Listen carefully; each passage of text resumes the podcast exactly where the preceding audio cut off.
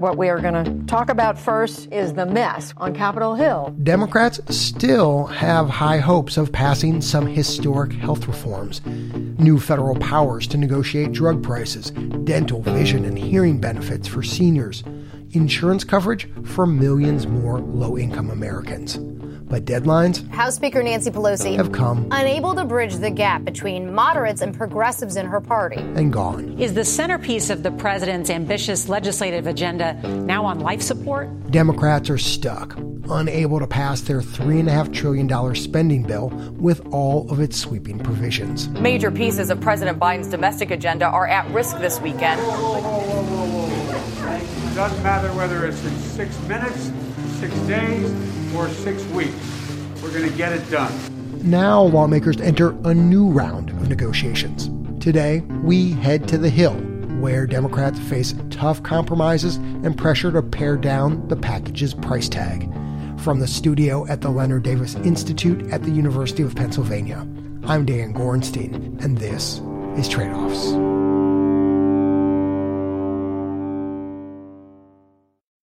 Alice Miranda Ollstein. I'm a healthcare reporter for Politico. Alice has been reporting from Capitol Hill for more than a decade.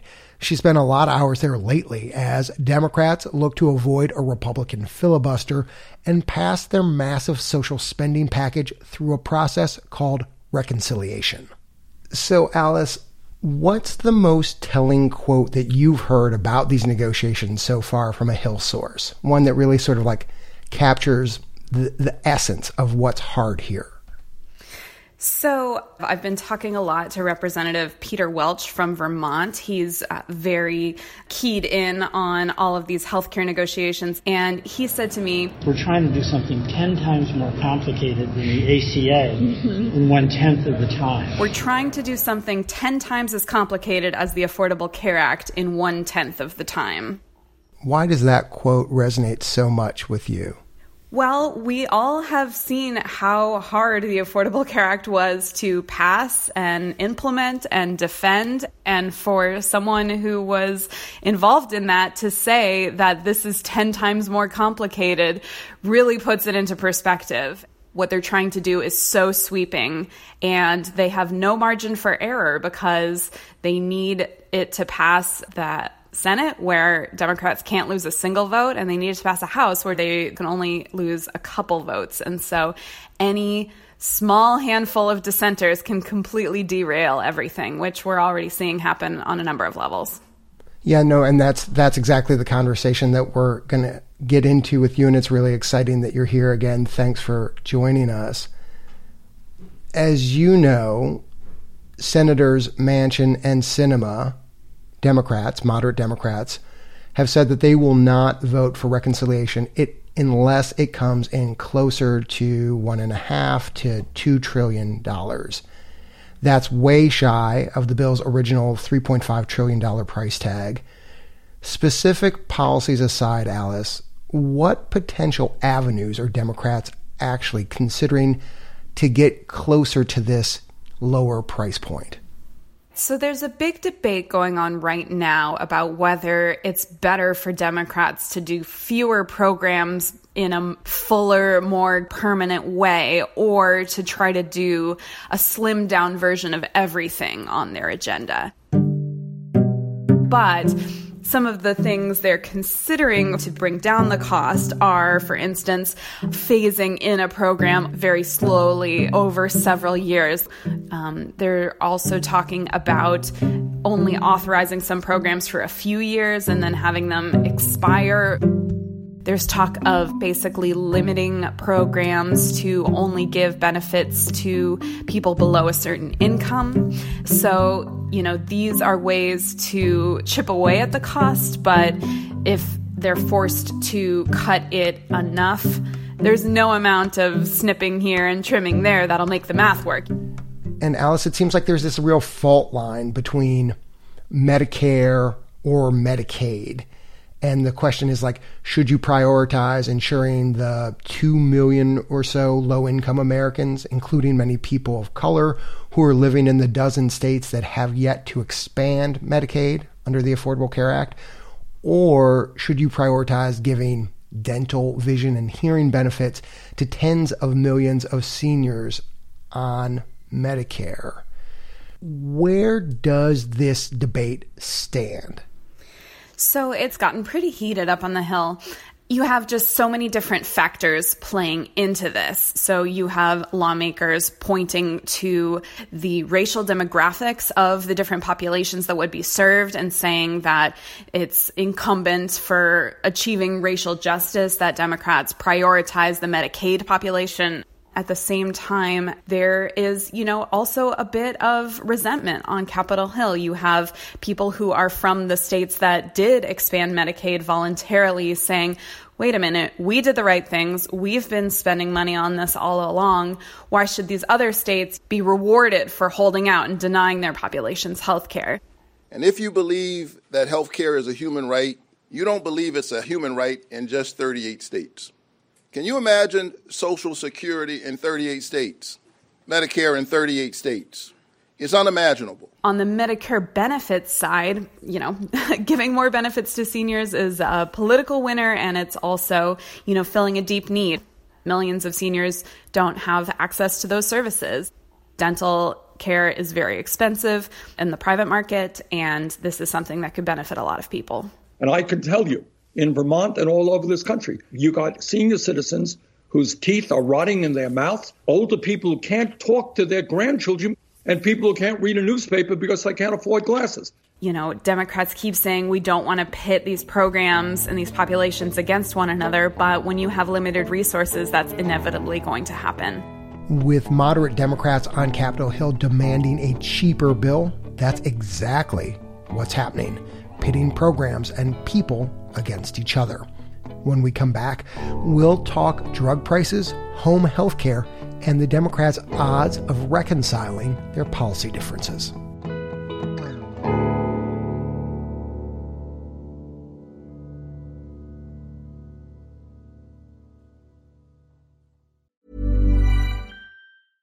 This is Paige, the co-host of Giggly Squad, and I want to tell you about a company that I've been loving, Olive and June. Olive and June gives you everything that you need for a salon quality manicure in one box. And if you break it down, it really comes out to $2 a manicure, which is absolutely insane. It's also so easy to get salon worthy nails at home with Olive and June. The difference between how your nails used to look when you did them yourself and now with the Mani system is a complete game changer. The best thing about Olive and June too is it's a quick dry. Dries in about one minute, lasts for five days, and full coverage in up to one to two coats. Visit oliveandjune.com slash perfect Mani 20 for 20% off your first system. That's oliveandjune.com slash perfect Mani 20 for 20% off your first system system.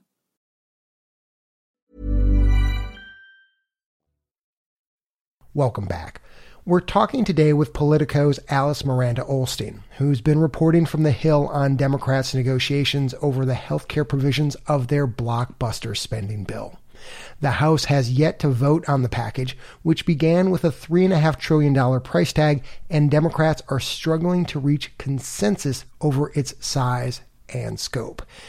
So, Alice, another huge potential reform on the table, giving the federal government the power to negotiate directly with drug makers over the prices that Medicare pays for some prescription drugs.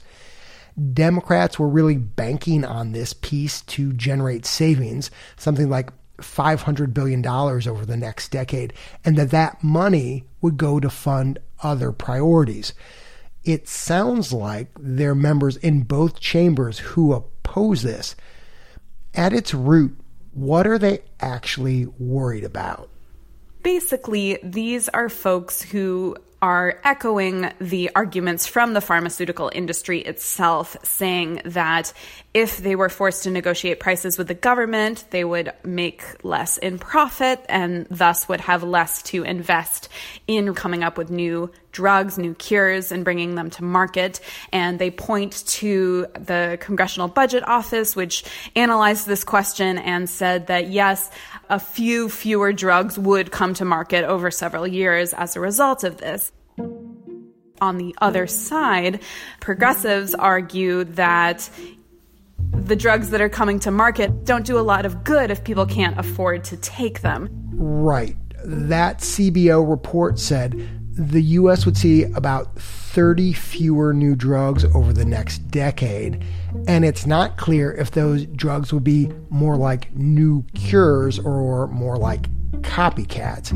So, what role, if any, do you think campaign contributions from big pharma are playing?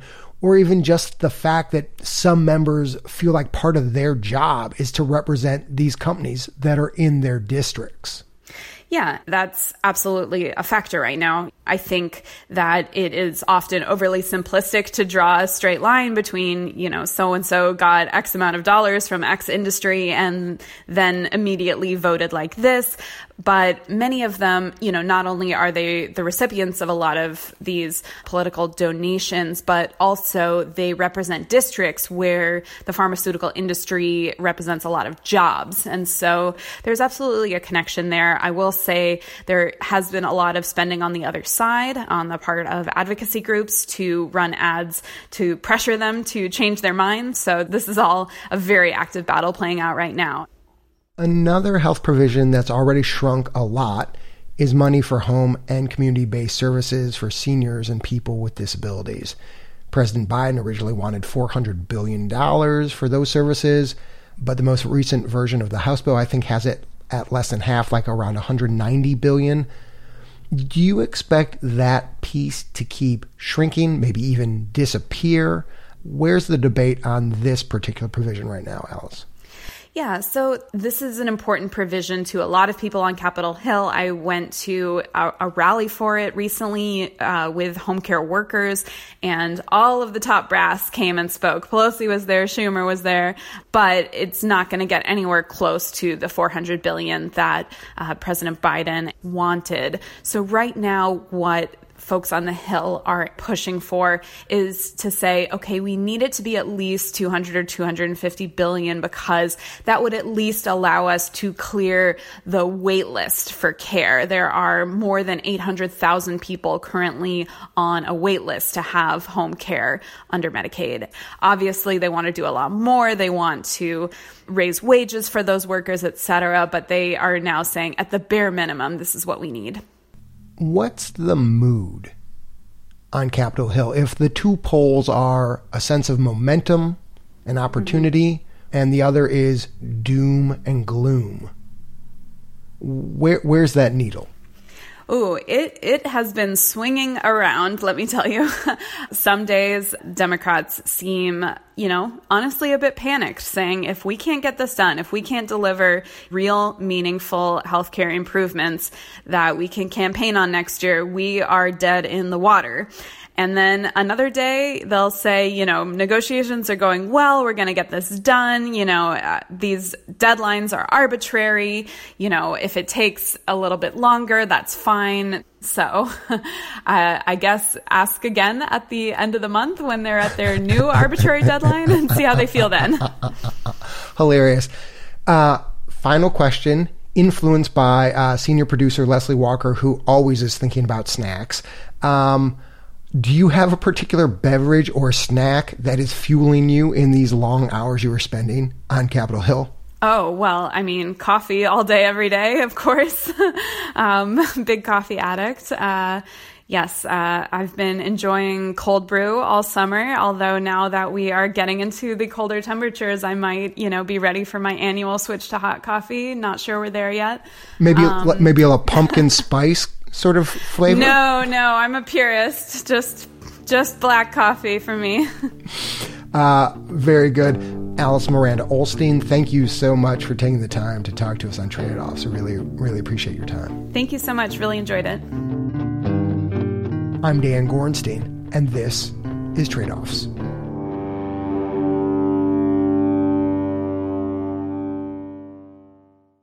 For hundreds of public health officials, the pandemic has pushed them to leave their jobs. I realized that I just couldn't imagine having another surge in me and trying to deal with all the other things we, we had to handle too. It just wasn't worth the stress anymore. But for others, COVID has inspired them to pursue a career in public health. It made me start to think about, you know, who I am and what I'm doing and how I can help. We listen in on a conversation between one person leaving public health and another just arriving. Next time on trade offs. Just because Facebook's down doesn't mean you can't like us. Give us a rating or a review on whichever podcast platform you use. You can follow us on Twitter at TradeOffsPod and don't miss out on all our great content in our weekly newsletter. Sign up at tradeoffs.org. The Trade Offs team is producer Ryan Levy, Chief of Strategy and Operations Jessica Silverman, Communications Manager Nora Tahiri, Operations Assistant Jamie Song, Sound Designer Andrew Perella, and Senior Producer Leslie Walker. The Trade Offs theme song was composed by Ty Citerman with additional music this episode from Blue Dot Sessions. Thanks also to all our listeners who helped to support our work, including Jennifer Thompson, Tom Spinelli, and Cynthia Chilton. Trade Offs is supported in part by the Robert Wood Johnson Foundation, Arnold Ventures, the Leonard Davis Institute of Health Economics at the University of Pennsylvania, West Health, the California Healthcare Foundation, and the National Institute for Healthcare Management. The views expressed in this episode are those of the individuals and not those of Trade Offs staff, advisors, or funders.